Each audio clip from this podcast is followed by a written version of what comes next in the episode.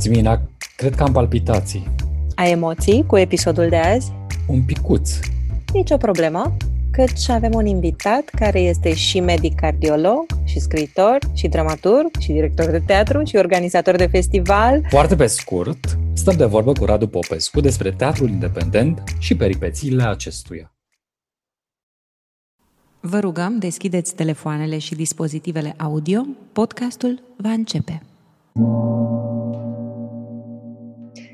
Ce ai uh, pe peretele din spate? Sunt un fel Da, de și eu voiam să notițe. E o chestie pe care mi-am făcut asta primăvară în pandemie, inspirat de o reclamă de pe Facebook, uh, un set de cartoline uh, Fabula se cheamă. Fabula Mundi. Nu, nu. Uh, e o structură dramatică. E o, o structură care te ajută să scrii o poveste. Și a ieșit o piesă? Uh, Nu, fiecare cartonaș reprezintă o etapă pe structură dramatică. Vreau și eu jucăria asta. Îi scriu lui Exact, Moș da, e Crăciun. foarte faină. Da. Da. Oricum pare că ești o persoană cam organizată așa.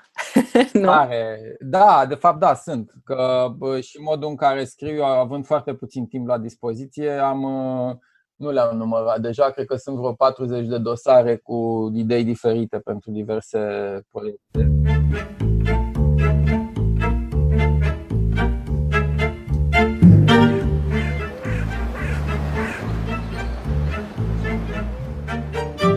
De-aș fi nebun afară, ce-aș putea fi înăuntru decât o nebunie goală? Ceva ne-a intrigat în uh, biografia ta. Am văzut că ai făcut uh, medicină, specializare, chirurgie, nu? Chirurgie cardiacă chiar. Wow! Da. Pe cum ai ajuns uh, dramaturg? E o poveste lungă, aveți timp să... Da, da, da, da. da. Că mă gândeam, nu știu, vrei să disegi realitatea, să o vindești, să... A, nu, e atât de poetico metaforic pe cât îți imaginezi. Uh, Păi nu, dramaturg n-am devenit dramaturg, am fost de când mă știu, ca să zic așa, adică dacă vrei, nu știu, pe la 10 ani uh, aveam tentative de romane și westernuri și povestiri SF sau romane SF ce citeam eu pe atunci, deci aia f- au fost niște prime încercări. Și după aia, prin liceu, când am descoperit uh, la Galați teatru dramatic, eu sunt din Galați, și atunci am început să scriu teatru. A fost o vocație. Cu asta am rămas, adică și în timpul facultății de medicină și uh, tot timpul am scris teatru. Și cum ai ales medicina? De ce ai ales medicina, deși erai atât de pasionat de teatru? Uh, Păi pentru că eram prin liceu, eram și la un, liceu, la un cenaclu, cum erau pe vremuri uh, casele alea ale co- copiilor sau ale elevilor, nu mai știu cum erau. Erau tabere de creație în perioada aia, erau anii începutul anilor 90. Și deci aveam preocuparea asta, dar în liceu, undeva prin clasa 11-a, când s-a pus problema unde dau eu la facultate, contextul era următorul. Eu am zis așa cu o voce mai slabă sau mai fermă că vreau să dau la regie teatru la București. În vremea aia era un singur loc pe țară la regie Wow. teatru. Și era așa, misiune imposibilă. Și atunci alegerea asta cu medicina a fost destul de ușor de făcut. Și ți-a plăcut la medicină? Da, mi-a plăcut. Cum ai ieșit din medicină și cum ai ajuns la dramaturgie? Tot așa ți-ai urmat uh, impulsul inimii, ca să facem o metaforă de clișeu. Ăsta era contextul în care eu am dat pe locurile cu taxă la regie teatru în 2003 și am intrat. Și Mhm. m-am dus la spital și le-am zis, băi, îmi pare rău de eu mă apuc de altceva. De altă operație. Eu toată, dacă cum spuneam, toată viața am scris, mai bine, mai prost. Facultatea de medicină s-a întâmplat că scriam în continuare, am înființat trupa de teatru a facultății sau am reînființat-o și uh, vedeam tot ce se putea vedea în București la ora aia. Țin minte că îmi făceam tot așa notițe și vedeam cam 50 de spectacole pe an. Uh, vedeam tot, tot ce se făcea. Te cunoșteau uh, toate doamnele de la casele de bilete. Probabil, nu mai știu. Pe vremea aia intrai, dacă erai student, intrai gratuit, stăteai acolo pe margine și Și după regie am văzut că ai făcut uh, un master de scriere dramatică în uh, da, 2009. Ce ai învățat de acolo? Ai scris mai bine după aceea? Da, deci asta a fost de 2007 și 2009. Am făcut niște cursuri. Eu acolo l-am avut pe domnul Mandea, care îmi fusese asistent și la clasa de regie. Am făcut un mic uh, curs cu Gianna Cărbunariu, care era doctorandă pe vremea aia. Am făcut un curs de scenaristică cu Lucian Georgescu și de acolo am prins primele elemente. practic, pentru scrierea dramatică, uh, poate că am avut eu un talent, nu știu, nativ la dialoguri, dar apropo de structură, întotdeauna te ajută să înveți niște lucruri de undeva. Eu, de exemplu, în 2001 mi-am scos un volum cu patru piese, cumva așa se mai practica asta, mi l-am scos pe cheltuiala mea, mă rog, la editura unui prieten. Ce s-a întâmplat când am ajuns în facultatea de teatru în 2003, aveam și volumul ăsta deja publicat, l-am dat tuturor profesorilor și singurul profesor care m-a susținut, care l-a citit, a fost doamna Cătălina Buzoianu, care era profesoara mea la dramaturgie. Și ea era ceva directoare la radio pe vremea aceea și a propus uh, textul ăsta acolo și mi l-a montat domnul Lungeanu într-o distribuție absolut fabuloasă. Și după aceea am mai avut două texte montate la radio, unul pentru copii și unul soi de experiment, uh, un text despre războiul din Cecenia, inspirat dintr-un fapt real. Și cum vezi diferența asta între textul scris și adaptarea radiofonică? Pentru că știu că e o, e o uneori poate să fie o diferență uh, destul de mare. Am învățat foarte multe din experiența cu domnul Lungeanu. El, uh, el mi-a făcut adaptarea, am lucrat cumva împreună și am învățat de acolo foarte multe lucruri despre diferențele astea. Ai început să ne spui un pic despre, despre piesele tale. Am văzut oricum că temele sunt destul de variate, de la copii până la uh, subiecte foarte serioase. Voiam să te întrebăm cam care ar fi așa o evoluție a temelor, a subiectelor de-a lungul timpului în scrierea ta dramaturgică. Nu știu dacă e o evoluție sau poate că asta s-ar putea vedea mai bine din afară. La început poate că mi-era chiar mai greu și pentru unele texte și acum îmi vine un pic greu să definesc o temă principală a unui text. Mm-hmm. Paliativ, de exemplu, care e un text inspirat din experiența mea medicală. Nu e neapărat povestea mea personală, de povestea din perspe- spusă din perspectiva unui om care a cunoscut foarte bine sistemul acela. Și la testament există un sâmbure de biografie, dar care nu este evident, este într-o poveste spusă de unul dintre personaje. Deci probabil că există și latura asta biografică, mai mult sau mai puțin peste tot, probabil în ce scriu și cumva asta este bine, zic ce fac eu și acum și de, deja de ceva ani este că neavând foarte mult timp, nefiind un scriitor profesionist, făcând și alte lucruri pe lângă asta, îmi uh, iau notițe și atunci în notițele astea se regăsesc uh, idei importante, sentimente, fraze care m-au interesat, fapte diverse și tot felul de lucruri de genul ăsta și îmi fac aceste dosare despre care v-am spus. Și din când în când uh, una dintre idei devine obsesivă, ca să zic așa, și mă apuc și o scriu și o finalizez. Și de obicei procesul ăsta, dacă este bine așezat în spate, nu ia foarte mult timp. Da, nu știu un fir dramatic sau nu știu cum îmi aleg temele, aleg din ceea ce mă preocupă într-un moment sau altul. Cu atâtea premii și nominalizări, e îndreptățită întrebarea care e cel mai de succes text al tău sau din ce punct de vedere îl consideri cel mai de succes? Succes de public, succes de critică? Cum ai defini succesul în cazul ăsta? Din păcate, textele mele nu prea sunt de succes. Eu consider că proba cea mai importantă a unui dramaturg este în momentul în care nu-și mai montează el singur textele, cum se întâmplă mult prea des în cazul meu și încerc pe cât posibil să mă feresc de chestia asta, dar nu reușesc tot timpul, pentru că eu funcționez în sistemul ăsta în care câștig proiecte la FCN și de multe ori montez uh, textele în regim independent la teatru apropo uh, și atunci e greu să mă feresc de, de contextul ăsta în care eu sunt și, și dramaturgul și regizorul și cred că proba principală este, este asta în care cineva ți ia textul și îl montează altfel decât te-ai gândit tu, pentru că în momentul în care montez eu singur textul, cumva principala mea preocupare este să servesc ideea textului. Sunt câteva texte, adică E clar că testament, dacă privim din perspectiva ultimelor evenimente, faptul că acum o săptămână a avut premiera la Milano, e din punctul meu de vedere cel mai mare succes a meu. Ne spui foarte pe scurt uh, despre ce este vorba în piesă, în testament? Păi e povestea de dragoste dintre două fete, dacă e să privim la suprafață. E o poveste de dragoste între o fată foarte credincioasă care descoperă că este lesbiană și o fată, o femeie mai matură, să zic, cu experiență de viață mult mai mare și care este atee și foarte depresivă datorită experienței de viață.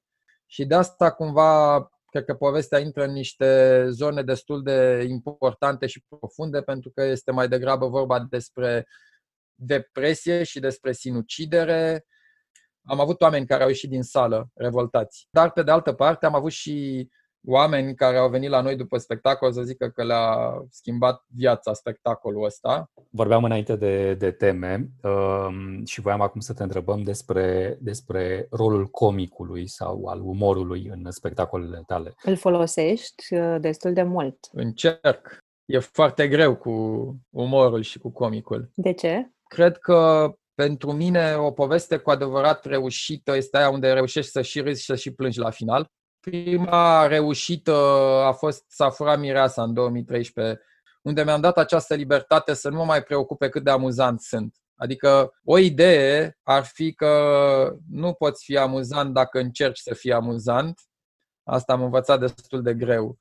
Cred că e și o chestie de tehnică, dar dacă mă întreabă cineva acum care sunt tehnicile alea care să te ajute să scrii amuzant sau comic sau să scrii comedie, mi-ar fi foarte greu să spun îți vin mai ușor, îți vine mai ușor acum să scrii uh, comedie sau să scrii, să folosești umorul. Nu, nu. Nu, e la fel de greu ca e foarte greu. la început. Foarte greu. Uh-huh. Pentru că niciodată nu știi cum va fi receptat de public, nu? Da, și pentru că asta, experiența m-a învățat că dacă încerci să fii amuzant, nu reușești. Cel puțin eu nu reușesc. Și atunci trebuie să vină, să fie o chestie cumva spontană, dacă îți propui din start să nu-ți fii atât de serios și de dramatic și să faci un pic mișto de personajele tale, cred că atunci ai mai multe șanse de reușită. Mm-hmm. Am văzut că ești uh, o fire foarte întreprinzătoare și ai așa un uh, spirit organizatoric uh, și, și CV-ul tău o dovedește, fiindcă apare acolo un uh, teatru pe care l-ai uh, înființat alături de, de mai mulți colegi, dacă am înțeles bine, și un uh, festival. Și am să începem cu teatrul apropo. Când, când a fost înființat și de ce în Pipera? Prima testare documentară a teatrului este, a fost în 2010. Atunci încercam să găsim spații, plecasem și cu Flor Filme Fete de la Green Hours, după care în perioada 2012-2014 am reușit să deschid un spațiu, Teatru Apropo, în cartierul Vitan, și îndepărtarea de centru a fost din rațiuni uh, financiare sau și pentru a lărgi aria culturală? Din rațiuni financiare. Adică acum, după niște ani de zile, a început să-mi placă ideea asta care se regăsește în strategia culturală a municipiului București de a ieși din centru spre periferie. Iată. Dar inițial a fost și acum, în 2018, când am găsit spațiu din Pipera, uh, a existat și o rațiune teoretică și prima dată și a doua oară asta a fost un soi de strategie. A zis, bă, o să se ajungă destul de greu, dar oamenii care vor ajunge prima dată, după aceea vor, va fi foarte ușor să ajungă și a doua oară.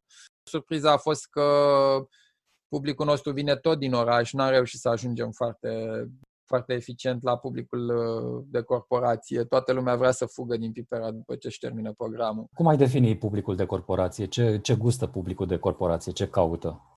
Păi, cred că divertisment într-o primă fază, acum divertisment într-o formă mai uh, elevată sau mai puțin elevată. Deși eu am trecut și printr-o experiență la Teatru Elisabeta, am fost director artistic în cam vreo 7-8 luni prin 2016. La un anumit nivel apreciez foarte mult ce fac ei acolo, dar să știi că publicul de acolo nu este publicul de tânăr de corporație, este publicul în vârstă de teatru național mm-hmm. de cele mai multe ori. Tot vorbeam de alternative, teatrul apropo ca o alternativă, Bucharest Fringe este o altă alternativă și voiam să te întrebăm cum, cum a luat naștere, de ce a luat naștere și ce aduce nou în peisajul uh, cultural. Da, a luat naștere în 2010 și a luat naștere, naștere dintr-un soi de disperare, așa că nu se întâmpla nimic în perioada aia și a fost un hey rup din ăsta foarte frumos de-aia inițial el s-a chemat Maratonul Teatrului Independent. Au fost vreo 17 spectacole, toată lumea a venit să joace gratis de vineri după masă până duminică seara. Începeam pe la 5 după masă până la 12 noaptea și la sala Dales în spațiu expozițional, de fapt, eram noi.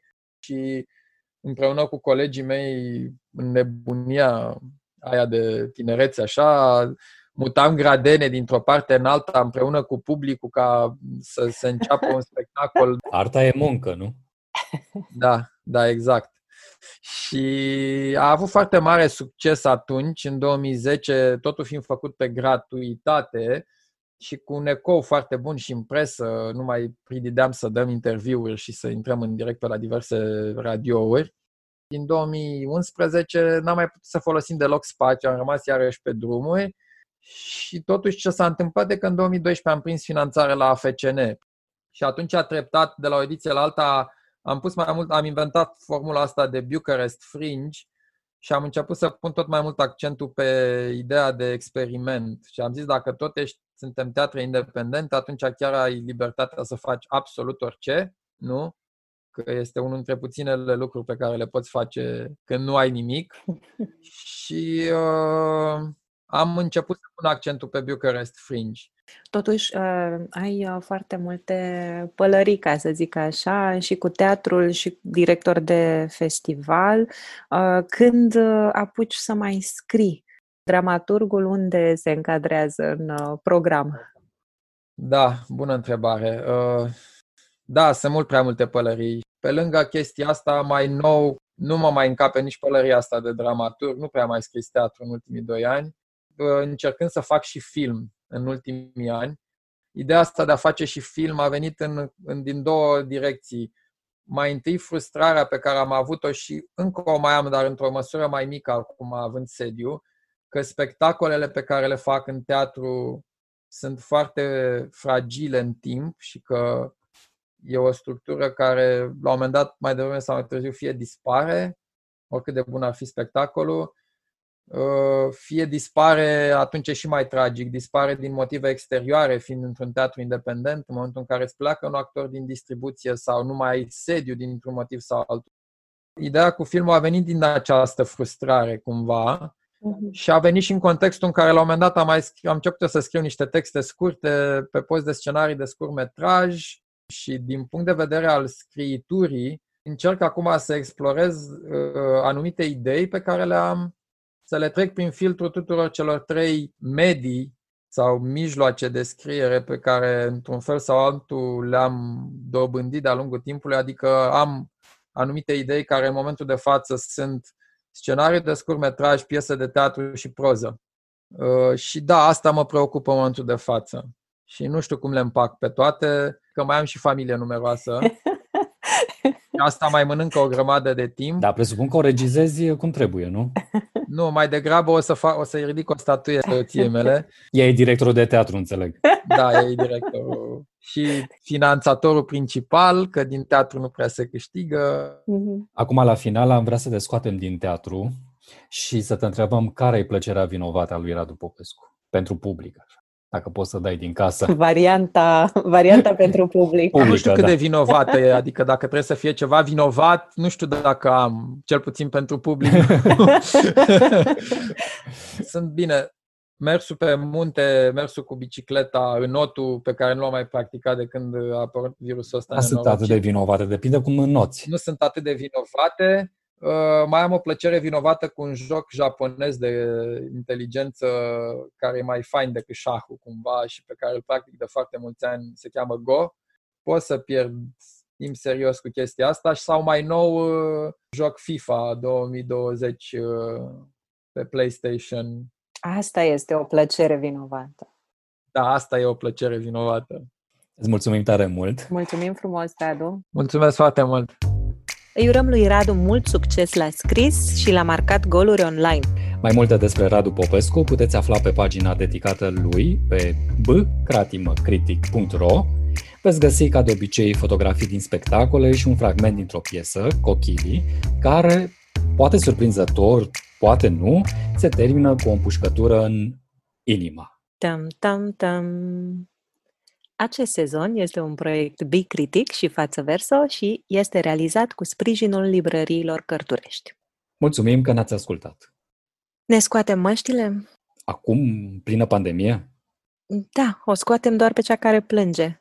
Zâmbiți, vă rog, și lăsați cortina!